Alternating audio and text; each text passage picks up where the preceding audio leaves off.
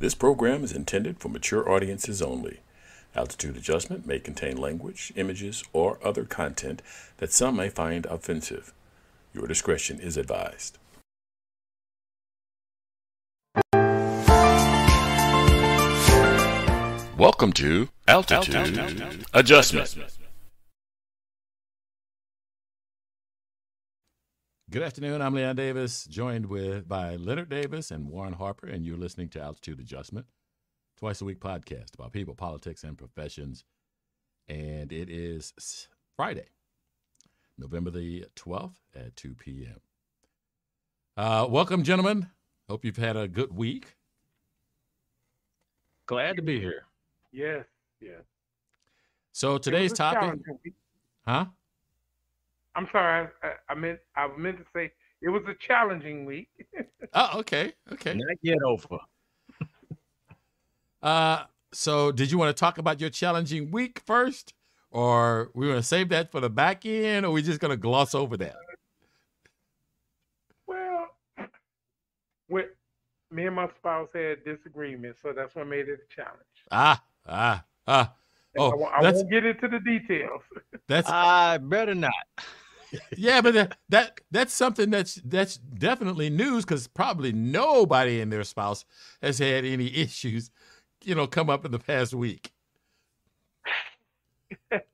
Yeah, you know how it is. Everything's perfect with a spouse, man. Yeah, right. You got jokes.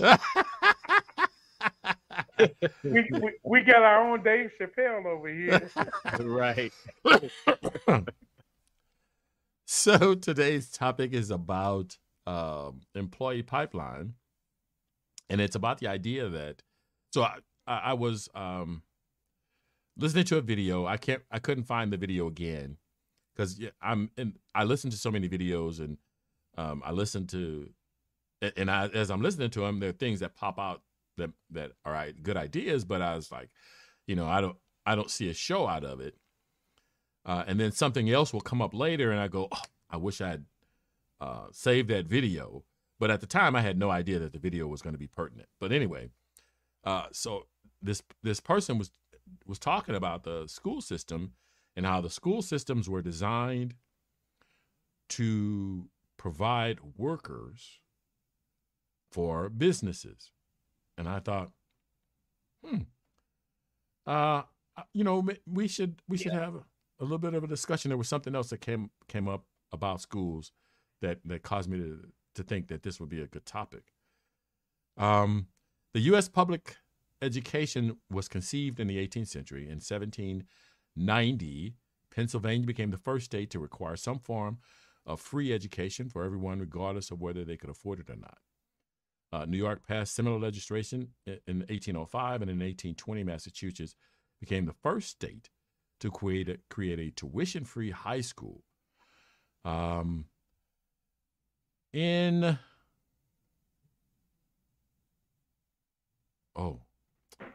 to. This is the last little bit here.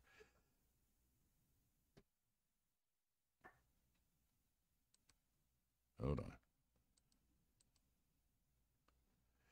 In 1930, all 48 states had passed laws making education compulsory. And in 1965, Lyndon Johnson signed the Elementary and Secondary Education Act, which committed federal money. And then it goes through all of the education acts. Bush had the... No Child Left Behind. And Obama had Race to the Top or something like that. So anyway, in prepping for the show, we talked about some of the. That's what it was. Leonard said, in one of our chat arounds, Leonard said that the schools had gotten rid of. Classes that prepared students for jobs once they left high school. You remember that? Yeah. All right. So that's how we got to this point to do this show. So now we're going to have a small discussion about that. Anything you want to add to the setup, Leonard or Warren? Well, what did you guys practice that? I'm sorry, go ahead. For a long time, and you know, even back then, I don't remember how much they were actually being prepared, but I would have to say not nearly enough. All right. Did you have a, well, go ahead.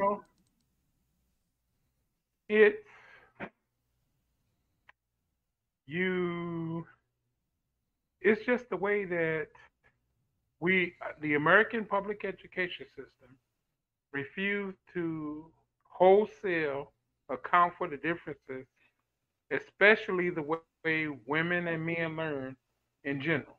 Okay. And so that would be my setup to lead into what we're talking about. Okay. So so at this point, your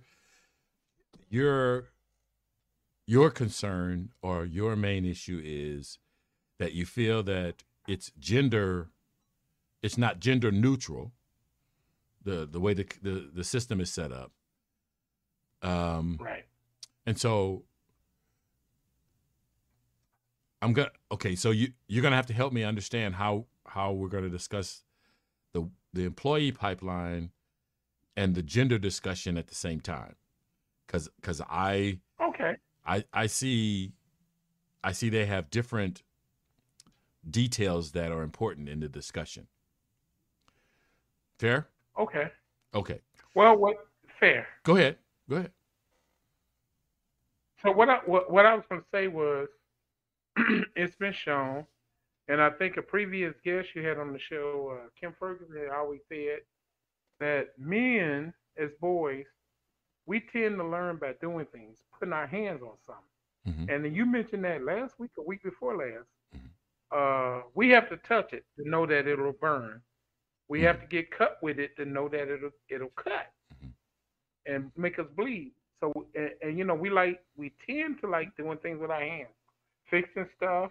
Or how many guys have learned by taking apart their father's transistor radio mm-hmm.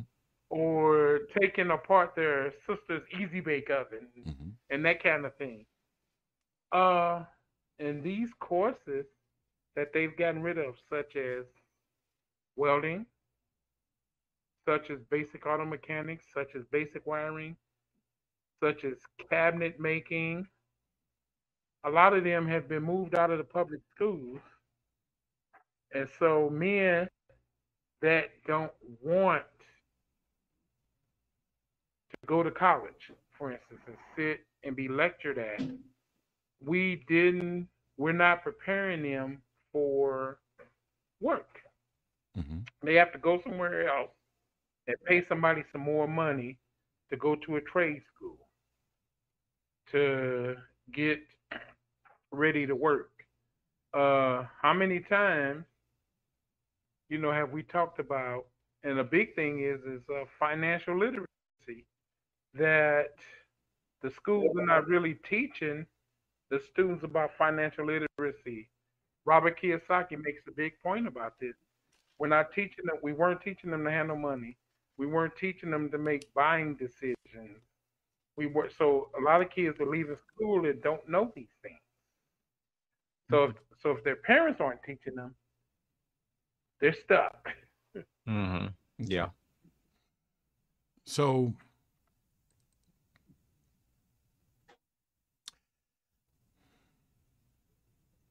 my first thought is, I ain't gonna say first thought. So one of the points that was important to me is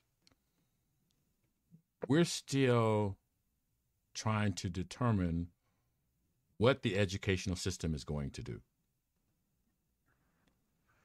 And when I say that, so you had some people screaming about our test scores versus China and Russia and other countries.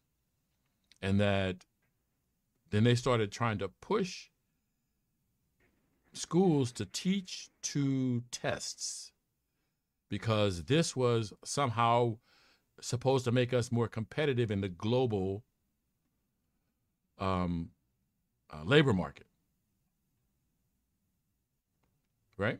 So we're pushing, our schools to teach to tests, and probably which is why those things that like auto mechanic and welding and home ec and whatever else was hands on in the schools, become a casualty of that kind of thinking.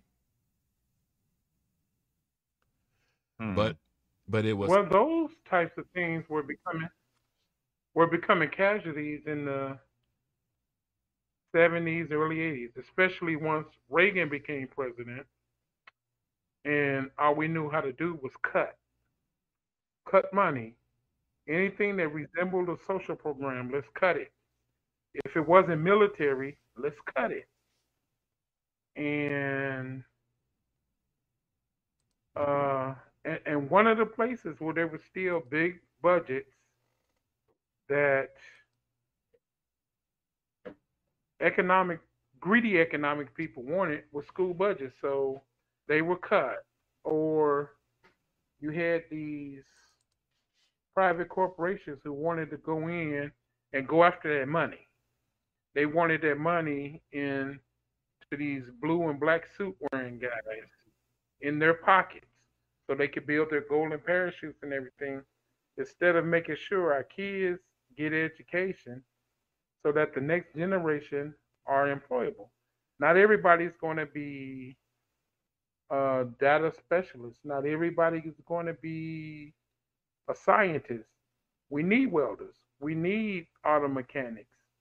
I, for one, would tell you a good mechanic is worth their weight in gold. Well, I mean, okay, so when you talk about them cutting school budgets, part of what I believe I saw was in an attempt to keep more of their money, the attack on the public school system was more designed to favor the wealthy than the average everyday citizen.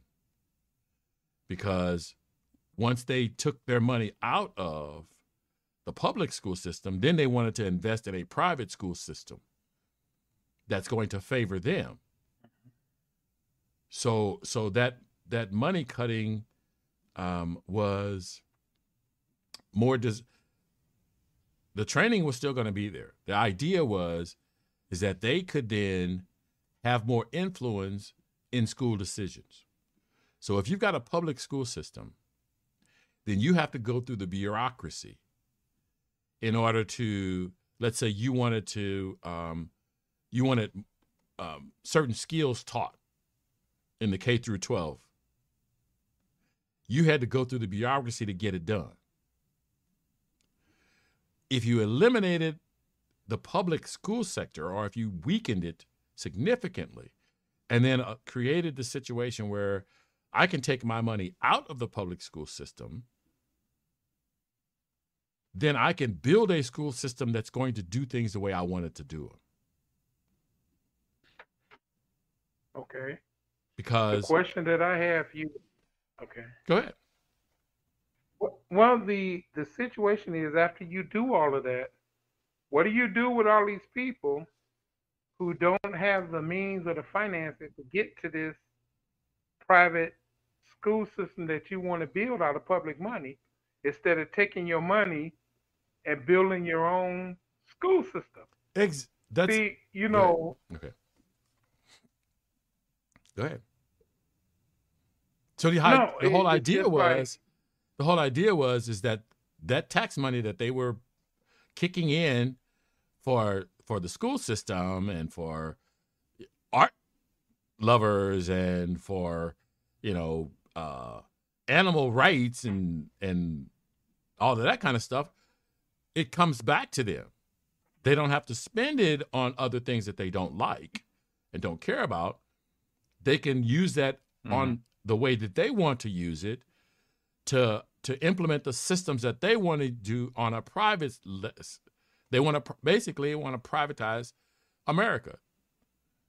They want to become individuals of whatever I want to do. I don't have to kick in anything for everybody. I don't have to help anybody but the people I want to help. But the thing is, when you kick in, everybody benefits. Like you had mentioned Obama with his economic program. And like one of the things he got criticized for saying, the infrastructure funding, that part of that is schools. He said, but you rich people and you rich businesses, you use that, but you didn't build it. But everybody got to use it and everybody got to pay for it. And less are they paying for stuff because, like the previous guy with his $2 trillion tax cut that was unpaid for, you know, they're paying less and less of the tax. And more of regular working people, such as you, me, and Warren, in our economic classes, got to pay the tax. Well, that seems to me to fit exactly what I said. They want to pull more of their money out of helping everybody and put it towards only helping themselves. So in other words, I agree with you, and then And they're the first one. They're the first ones that be up here hollering communism and socialism, where they private. You and I talked about this before. They privatize their profits, but they socialize the losses. Sure, sure. They want to pass the losses on to the general public, to everybody else. But when they pass those laws, those losses on, so they do it in two ways.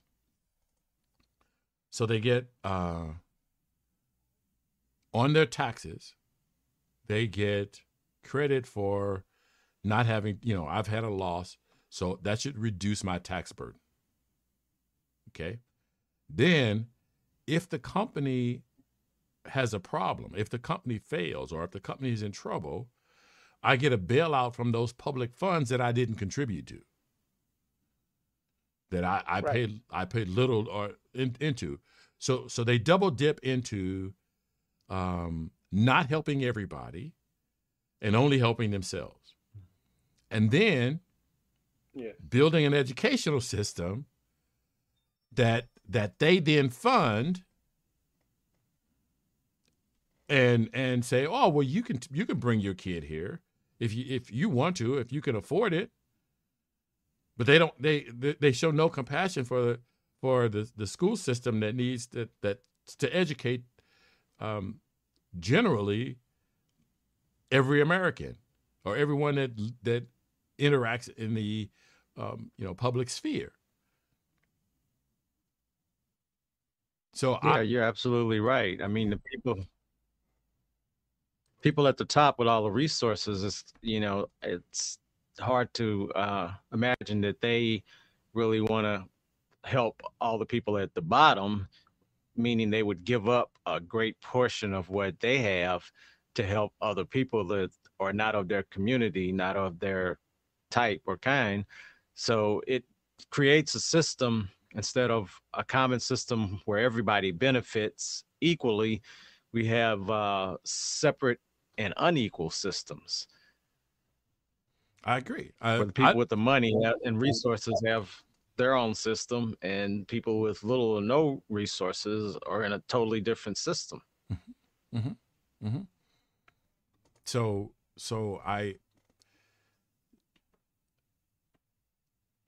here's my thought as far as the K through 12.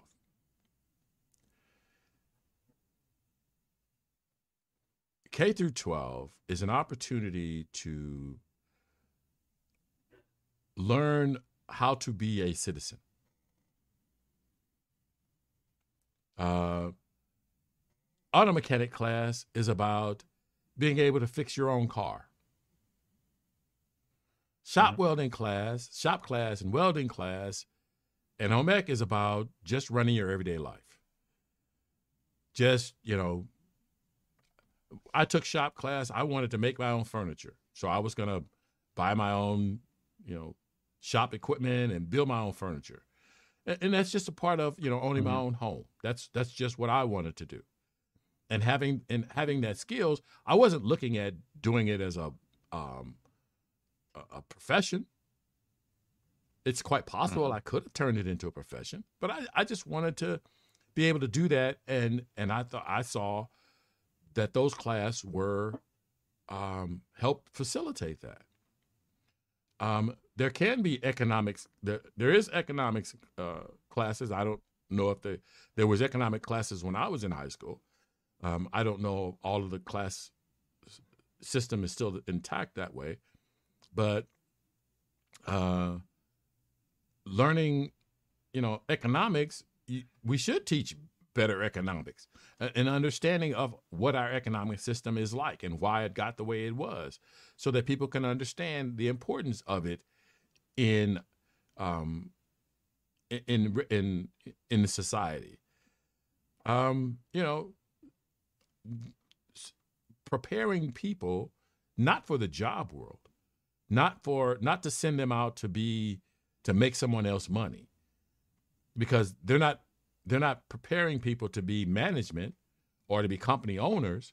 They're preparing people to be hourly employees, to go in on the ground level and try to work your way up.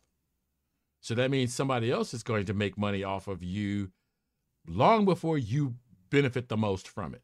You understand what I'm saying? Yeah. Absolutely. I mean, listen to what you was explaining a few moments ago. Taking the example of you wanting to get those skills so you could build your own furniture.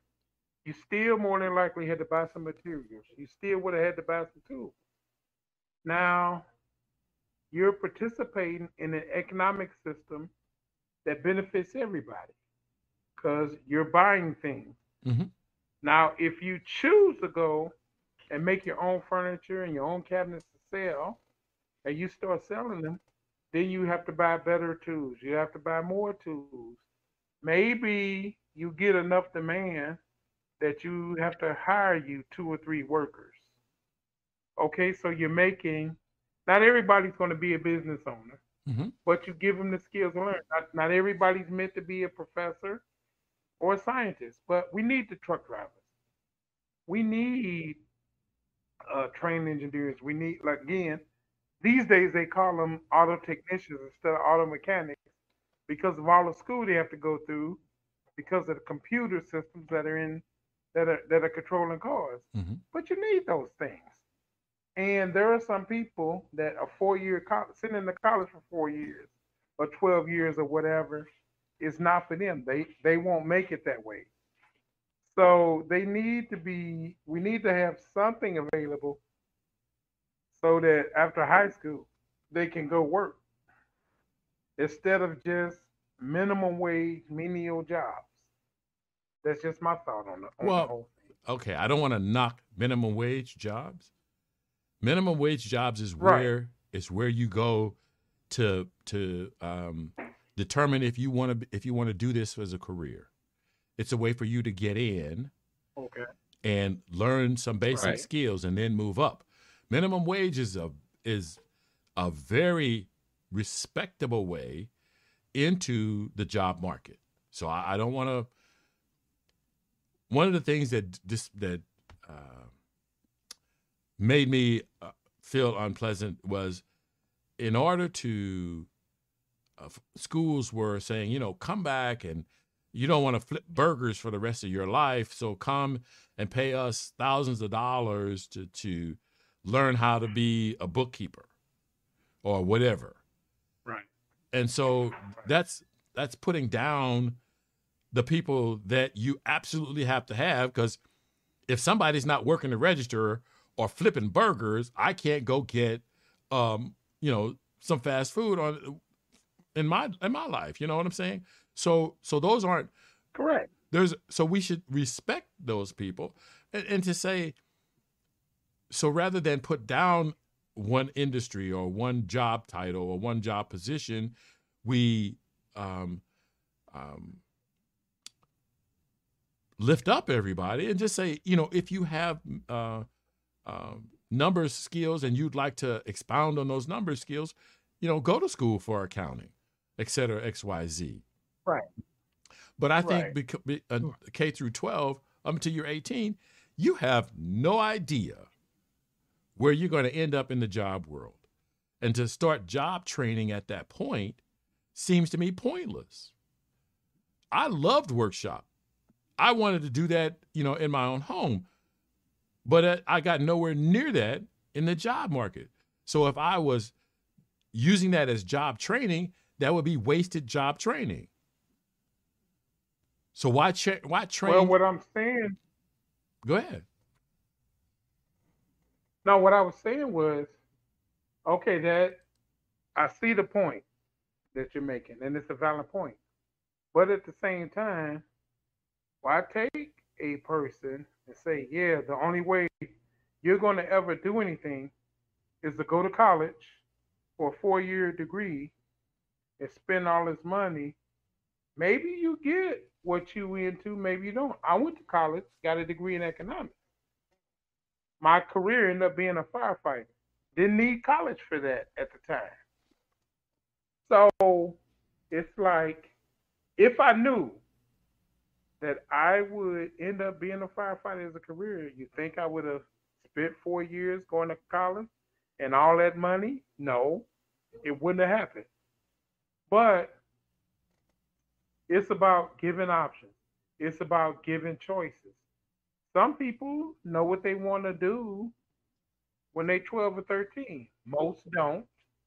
But it's about giving them an option, giving them options, allowing them to explore. Well, you kind of are giving college the only option for advanced education when you've got trade schools, you've got technical schools, you've got what do they call them when you bring somebody on out of college? Apprenticeship. You got internships. You got tons of ways to get people trained. College isn't the only way. It's what's being pushed the most because it's it's an income generating tool. Yes. And the thing that bothered me about like internships, there should never been anything such as an unpaid internship. If you're doing work and the company's value being receiving value, they should at least pay you something. Absolutely. They're getting free labor. Right. You think they're going to turn that unethical. Down? But they set the system up. Now they want to. Now they want to train your K through 12 in a job before the kid is even decided he even likes that kind of work. I think K through 12 is an opportunity to experiment. We can expose them to a wealth of things like I said, shop and auto mechanics and programming. Truck driving, welding, plumbing. But for themselves, for their personal development, and not as a pre-job requirement or a pre-job schooling. You know, you got a chance so you can understand. You can understand programming. That doesn't mean you're going to go into programming, but if you know how a website is built, if you know how it functions, then as you're going through life, it's going to be useful to you and has nothing to do with a job. Well, I mean, what is our education system for? It's to get you educated with the eventual reality that you go to work. It's meant to have you be an employee. And I just believe there are some things that were taken out of it that should not have been, but that's just my thought. And that's what I'm saying is that our educational system should not be a pipeline for employment. It should not be designed so that you are a product. You should be a productive citizen, which does not has nothing to necessarily to do with a productive employee. If you learn how the world works, if you understand democracy better, you become a better educated citizen. And that should be the primary goal of K through 12, because that's what we're all paying for. We're not paying for employees. We should be paying for citizens to make sure that you are the prepared citizen. When you walk across that stage and you throw that tassel and your hat and all that mess, that you are ready to be a citizen of the United States of America. But isn't part of being a citizen of the United States of America making a living, providing for yourself? Not every family can afford to continue to take, or should they continue to take care of 18, 19, 20-year-olds? I didn't say be allowed to. But you can start job training once you leave high school. That doesn't change. I'm saying K through 12 has nothing to do with job training, period. When you step out into the world, there are a million ways to get you trained. It should not be at the expense of citizenship. But part of your citizenship is learning how to live in your society, work in your society, and make a living in your society. Totally disagree. I understand your point. Disagree with it completely. Because I don't think you're a worthwhile as an employee until you're a worthwhile citizen.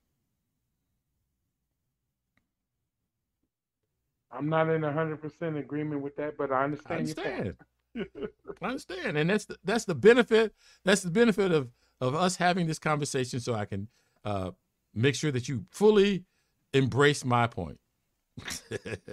I'm messing with you, kid. I'm messing with you, kid. I think the big question to that whole issue is who gets to determine what a worthwhile citizen is, and that. Defining that, you know, because we come from different cultures, different backgrounds, and are taught different things in our education system. So once we get out of that 12th grade education, we're not all equal and we're not seeing things the same. Because of the diversity of the education system. So K through 12, there should be a national standard. As a citizen of the United States, when each one of those people walk across that stage, they should have commonality in knowledge about citizenship. Okay. Would you agree? Yeah. And the point that I've been about citizenship, yeah, but that word standard, when looking at today's climate and the education system, and when you see what's going on, I don't think you're going to get people across this country to come anywhere near an agreement on very much. You might be right, but with the division I can't right now. I can't see inside myself to say I'm not going to go for the best, that I'm not going to go for the optimum, because you're right. There are people that would disagree with that idea, simply because two other people in the room do agree with it. There are people that just are not going to go along because someone else went along. That person has on a blue shirt. I don't like that person. And whatever idea that person puts forward is horrible. And that happens. They're just being contrarian for no reason at all. Well, that's just part of their nature. That's a part of them as a person. Different, right? You know, so I want us to have a discussion about teamwork. We've talked about that. We've put that on in the bin for coming up discussion. So I'm not going to get into the teamwork aspect of it. But you're right. There are people who don't like being part of a team. And that's reflective in people trying to take their money out of the system to benefit everybody and only provide resources for themselves and a small part of the community. Because every person that does not understand the political system that we live in and voting and all that kind of stuff is not productive in the system. And if we want to sustain the system, we have to have more people educated in why the system exists, should the system exist, and being a part of the team to make it better. Not, I'm going to take my ball and go someplace else in your backyard. I'm saying if you don't want to be a part of the political process, if you don't want to be a part of American democracy, there are places that you can go and be what you want to be. Why tear down this? Why tear down democracy that's attempting to be inclusive just so you can be exclusive? You want to know why? Share, please. Because this is America and you can. You cannot tell me to wear a mask. You cannot teach this to my children because of that, this, the other, yada, yada, yada. We are not in agreement on enough to say that, agree on what the system should be about. We're fighting. Exactly. You go to school, conferences now, people are fighting, physically fighting. They need to have armed guards at the school meetings now. So we're not in a good state right now when it comes to defining our system. Well, that last question Leon asked, I'd like to ask the previous guy that he started all that we're seeing now. He laid those roots. Well, let me ask you a question. Those roots. That's with a lie. Kind of varying off. Do you think he was the problem, or do you think he was a symptom of the problem? I think more or less he's the symptom of the problem. Okay. He knew it was there. He knew it was there. And for his own selfish means, he chose to stoke it and bring it up to the surface. Okay. So I'm going to say that Warren's part, that you and Warren are saying the same thing, you just are saying it a little differently, is that there are a lot of people who don't want to work together. They see somebody in a blue shirt. They see somebody in a blue shirt or a green shirt or a red shirt, or they're over 6 feet tall, under 6 feet tall, got long hair, short hair, bushy hair, curly hair, green eyes, brown eyes, black skin, Asian skin, whatever, and they don't want to work with the other guy. So they want to take their ball and go home. They want to trash the system as a whole and make it only work for them. I get it. But we still have to try, don't we? Yeah. Because what's the alternative to not trying? Failing. Well, I think there's two options to not trying: is we let them have their way, or we fight with them to get our. I think when you try, you're going to fight, because you got some people who are so dug in, and you try to get them to see anything other than what they've dug into, they're going to fight. They're going to fight. You have some people that are that entrenched. Sure. But there's multiple ways to at least attempt to deal with people who seem immalleable. I think that's the word, or not malleable. who aren't willing to see a common good, see a higher common good.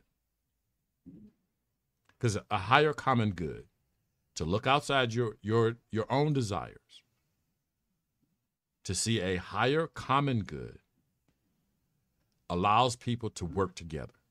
And that's the only way that people work together. There has to be something in it for both. Because if one side feels they're doing all the giving and the other side is not participating, there's no reason for them to continue to try to work with the other side. And I agree with you there. But I don't think you can broker peace without having conversation. I can't imagine that two people just sat there and looked at each other and got up from the table and decided to work with each other without words being exchanged.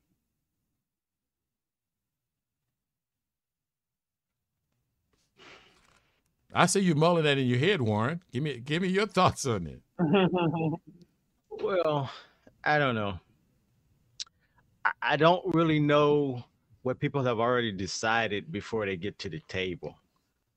That, you know, but I think that when you have polar opposite views on major issues, it's kind of difficult to get problems solved.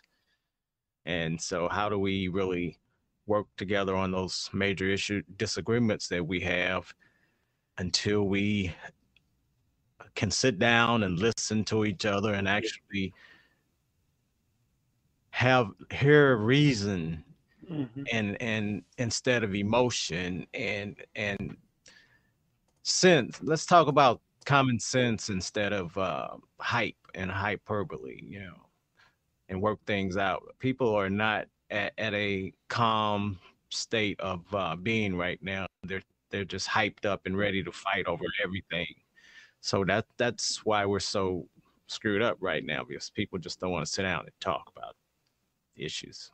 Well, I like that you use the term common sense. And what when I hear people use that a lot of times, they don't put enough emphasis on the common. So your experience as a Black American, African American, is different than the experience of people who are Asian, people who are white, people who are Black that were not born in the United States, who migrated in the last 20 years, 10 years. So common sense implies that we have some commonality in intelligence, in the intelligence that we're going to use to address the issues that we want to address. And so I agree with you that we need to sit down and listen to each other, because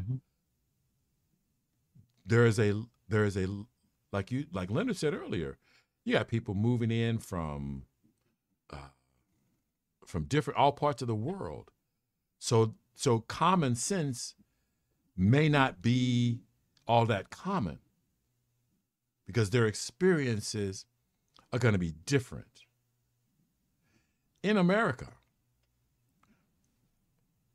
the transfer of wealth is not from people working their way up into the upper echelons of society. It's wealth that's passed down. People who didn't have to work a minimum wage job, so they don't understand so it's not common knowledge about how people who work a minimum wage job are going to be. If you've never had to work for a living, if you've never had to punch a time clock, how do you connect with somebody that does when you become a business owner?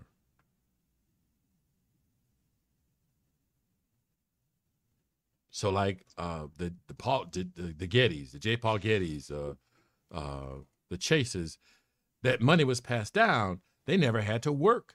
They never had to struggle through a day. They never had to have a boss who was hard to get along with. So how do they identify with those people when they become the boss, when they take over companies, when they run things?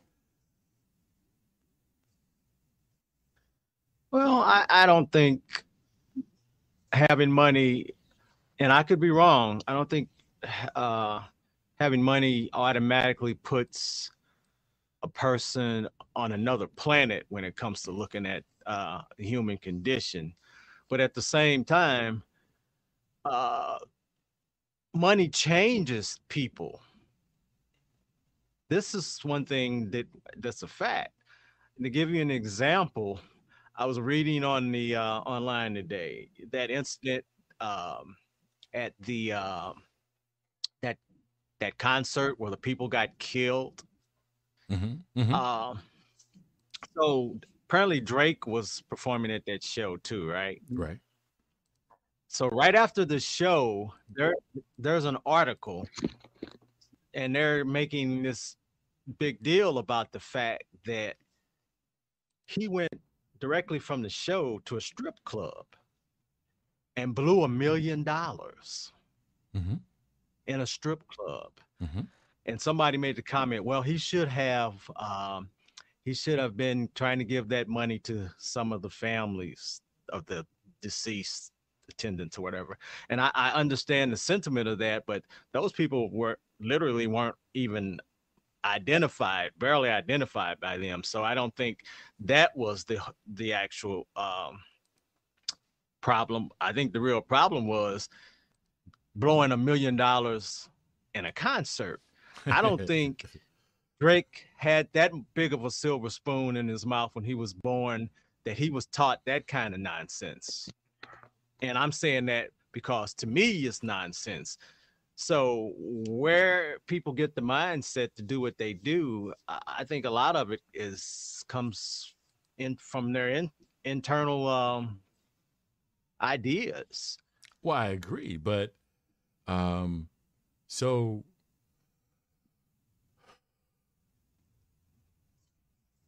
so we've created a society, we've created a consumption society. We don't push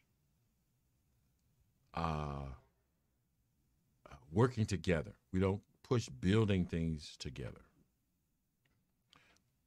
Our society pushes individuality. I am an individual, and you mentioned that earlier. Mm-hmm. You said that earlier. You know, I don't. Why should I send my kid to this school? Why should I? Right. I. Right. Yep. So I me. So, Drake spending, or Drake or whoever, if he's got $1 million, what is he gonna do with it? I. That's not gonna do him. Right, he's gonna do him. And I don't. Yeah, I'm going based on, you know, what you were saying, but, so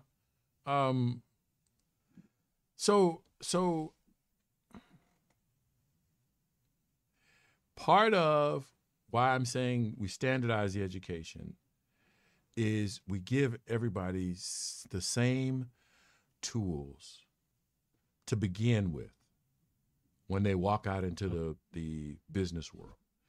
If everybody starts with the same tools, that does not necessarily mean they're going to end up in the same place. Some people are going to rise. Some people are going to rise to the top because it's in them to rise to the top, because maybe at home they're being pushed harder than someone else. Uh-huh. And that's fine. But if they start with the same tools and we understand that we're in this together, and we start there, with the educational system, not about jobs, not about earning your income, but about how we protect our society, I think that gives us a better start to the process. to build a better society. Yeah, I agree. And I think the key thing there is getting us to have the mindset of our society, to right. see society see us as a whole, instead of this group here, that group there, that social ladder here, right. this rung down here at the bottom. We have to see ourselves as closer to equal and being more alike than different because of the differences that we have. But through economic, through issues where social. money was funneled into one community and denied for others, there is this, I have my money, I'm going to protect my money because it's mine. I earned it. Sure. Regardless of how it got to me, regardless of, you know, if and I guess I'm trying to avoid saying it directly, but I guess I'll say it directly. The fact that black people, it was taken from black people and given to me, is not my problem. It's mine now, and I'm gonna have it. And I should get to keep it. It's mine, me, I. You're exactly right. You're exactly right. And when we start looking at the big picture, we have to learn how to appreciate what we do have before we can actually have anything and protect it. And that's it starts. Go ahead. No, please. I'm loving it. Yeah. I'm eating up because we've got people who are trying to change the democratic process so that it becomes autocratic, or it becomes what is the term? Aristocratic. Where business owners make all the decisions, or the church makes all the decisions, or rich people makes all of the decisions. And so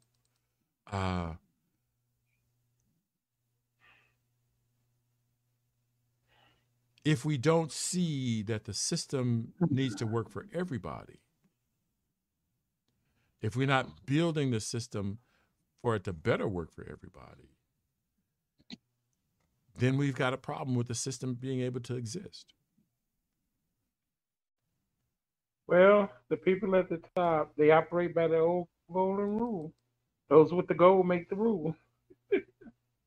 and that was something, you know, when we started off this talk, you know, I remember talking about how all of these cuts were happening under Reagan being cut happy. Mm-hmm.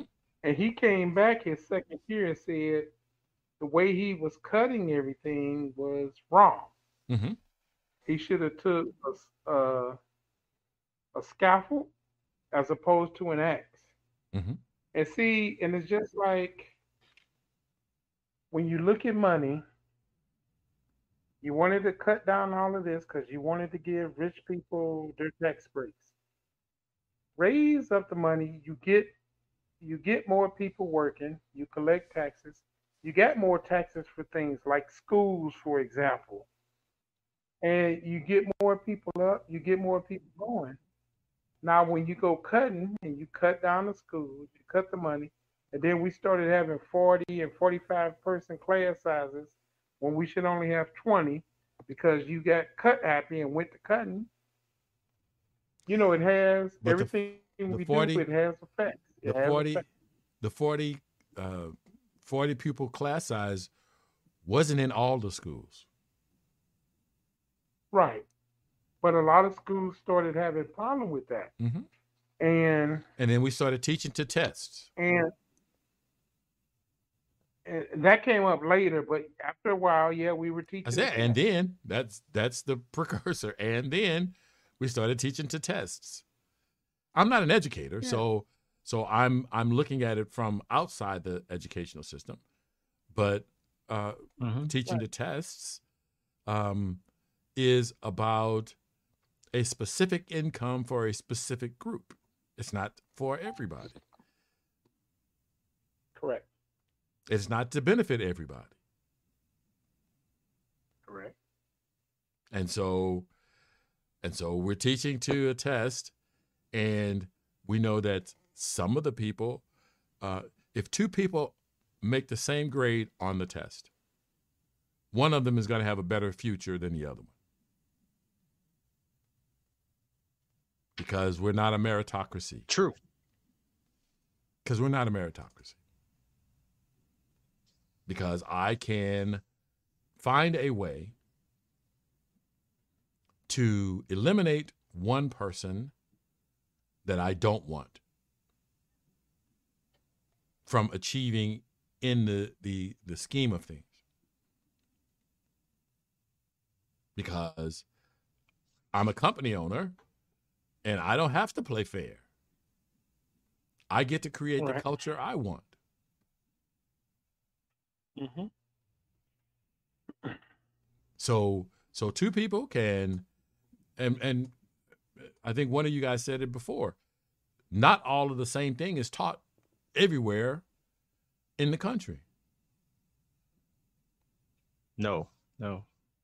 So not even in the same town. So then how do you judge? You go on this side, it's one thing, across the tracks or wherever, something totally different. Right. So how do you judge which is going to be a better employee?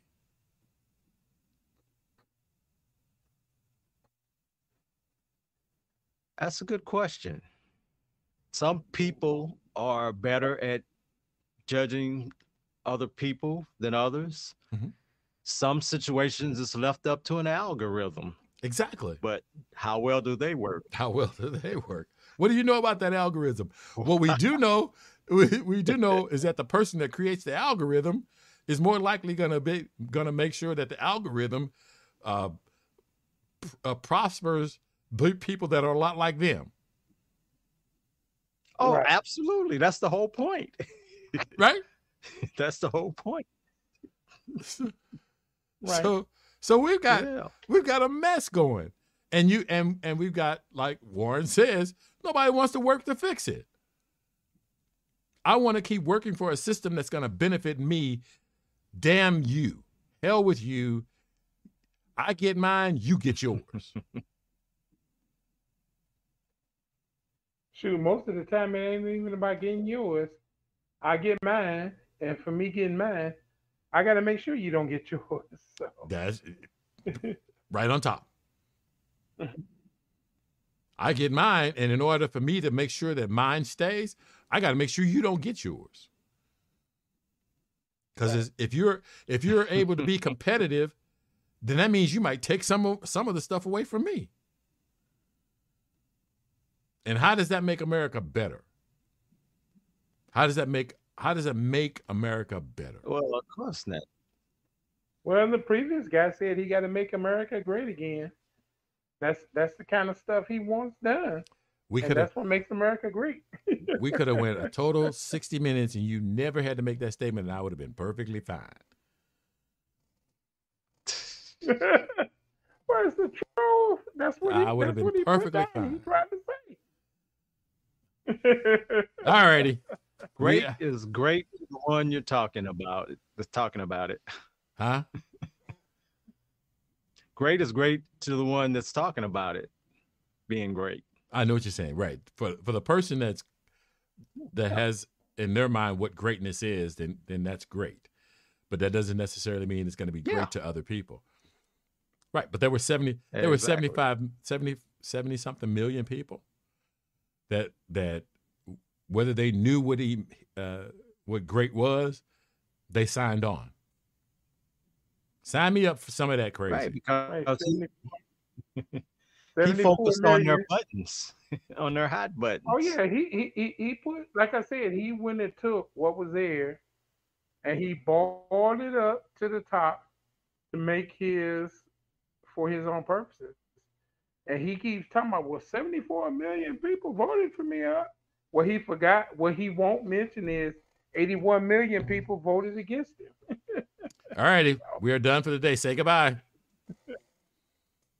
Goodbye. All righty, y'all. All right. We'll see you tomorrow, 2 p.m. Central Time. All right. This material is being presented via copyright disclaimer under Section 107. That concludes this episode of Altitude Adjustment, and thank you for listening. This podcast is streamed live on YouTube and Twitch.tv and is designed for listener interaction. Visit the website, thelionsdenstl.wixsite.com/home, to join the discussion. The audio version of Altitude Adjustment is available where you get your podcasts, including Stitcher.com, the iTunes Store, and the Google Play Music Store, to name a few. Remember that the internet is powered by your likes, shares, and comments. So please like, share, and comment on this and other episodes of Altitude Adjustment, because it matters. And as always, look out for the other guy, because they may not be looking out for you.